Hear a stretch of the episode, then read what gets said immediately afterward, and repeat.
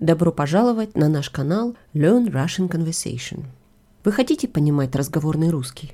Улучшить свое произношение? Хотите знать много полезных слов? Для этого есть несложный рецепт. Слушайте наш подкаст и одновременно следите за разговором по транскрипту. Транскрипты всех эпизодов вы можете найти на нашем веб-сайте store.lrcpodcast.ca. Привет, Виктор. Привет, Мария. Сегодня поговорим про стрижки, про прически, про поход к парикмахеру. Как будто бы женская тема, но я приглашаю тебя принять участие. Ну, я постараюсь, не знаю, будет ли у меня что сказать. Скажи, вот ты любишь ходить к парикмахеру? Нет, ты знаешь, я не очень люблю ходить к парикмахеру. Мне кажется, что надо просто, чтобы человеку повезло, и он нашел своего парикмахера, да. Вот, наверное, я еще не нашел своего парикмахера, поэтому как-то я никогда особенно не любил ходить, и более того, я сейчас скажу, что на самом деле я уже какое-то время стригу себя сам. Знаешь, я ходил два года в художественную школу, и этот опыт привел меня к мысли, что парикмахер это, в общем, в каком-то смысле скульптор, да, потому что вот перед ним голова обросшая, да, и он должен э, из этой обросшей головы сделать какую-то красивую форму, да, и здесь можно даже вспомнить великого художника э, Возрождения Микеланджело, ну, на самом деле, прежде всего скульптора, который был известен тем, что он был способен вот в глыбе мрамора увидеть готовую скульптуру, а потом, отсекая все ненужное, воплотить э, свой замысел в жизнь. Да? Ну, я, конечно, не претендую на то, что я Микеланджело, а хотя это мой любимый художник, но э, я постараюсь следовать этому принципу, когда я сам себя стригу. Знаешь, очень здорово, что ты вспомнил про Микеланджело и вообще перевернул эту тему как-то совершенно в другую плоскость, не только с точки зрения практики и похода к парикмахеру, но я с тобой соглашусь. И вот эта формула его о том, что э, скульптура это легко, угу. просто нужно убрать все лишнее, ну, да? да, глыба, камень, угу. и ты в этой глыбе видишь уже сразу образ правильный, да, такой угу, красивый, да. художественный. Ну, да. ну вот фактически, да, мне очень нравится вот эта твоя метафора. Угу. И знаешь, я давно, вообще-то говоря, пробовала себя в этой профессии. Дело Дело в том, что мне вообще кажется, что это не просто профессия, это некое искусство, парикмахерское искусство. Конечно. И мне хотелось попробовать и понять, как это. И я ходила на курсы парикмахеров, и у нас действительно учили очень много времени, даже не техники было отдано, угу. потому что техника нарабатывается практикой, ну, да.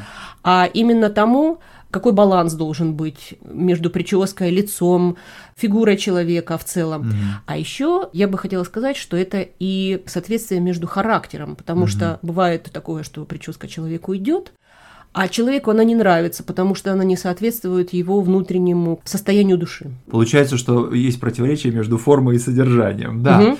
Но, видишь, мне кажется, что помимо вот всех этих вещей, парикмахер должен учитывать еще, ну и просто форму головы, например, да, потому что угу. далеко не всегда, к сожалению, у нас головы правильной формы. А я думаю, что наоборот, можно сказать, что практически все люди ага. несимметричны, ну, да. все это неправильное, и, безусловно, есть скорее вот правильная форма головы, это скорее исключение. Ну да, да. Да, да но, но тем не менее, вот если есть какие-то недостатки, допустим, там затылок скошен, да, то, э, мне кажется, вот э, хороший парикмахер должен это учитывать, чтобы прическа это скрывала, скорее, а не э, выявляла этот недостаток. Знаешь, ну вот в связи с этим мне думается о том, что ведь есть неудачные походы к парикмахеру. Безусловно, да. Особенно, мне кажется, что это связано, как правило, с тем, что человека стригут слишком коротко. Точно могу сказать, что я всегда чувствовал себя гораздо комфортнее, вот не сразу после того, как я сходил к парикмахеру, а через неделю-две. Угу. Вот. И то же самое, в принципе, я могу сказать про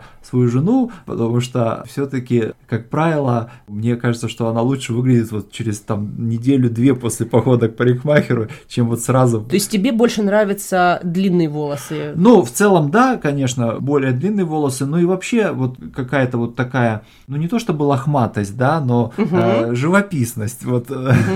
которая приходит, когда, когда человек уже немножко обрастает. Ну, понятно. Ты знаешь, мне еще кажется, что очень много зависит от того, в каком настроении парикмахер. Дело в том, что это немножко похоже на то, как вот на кухне человек колдует, да? Угу.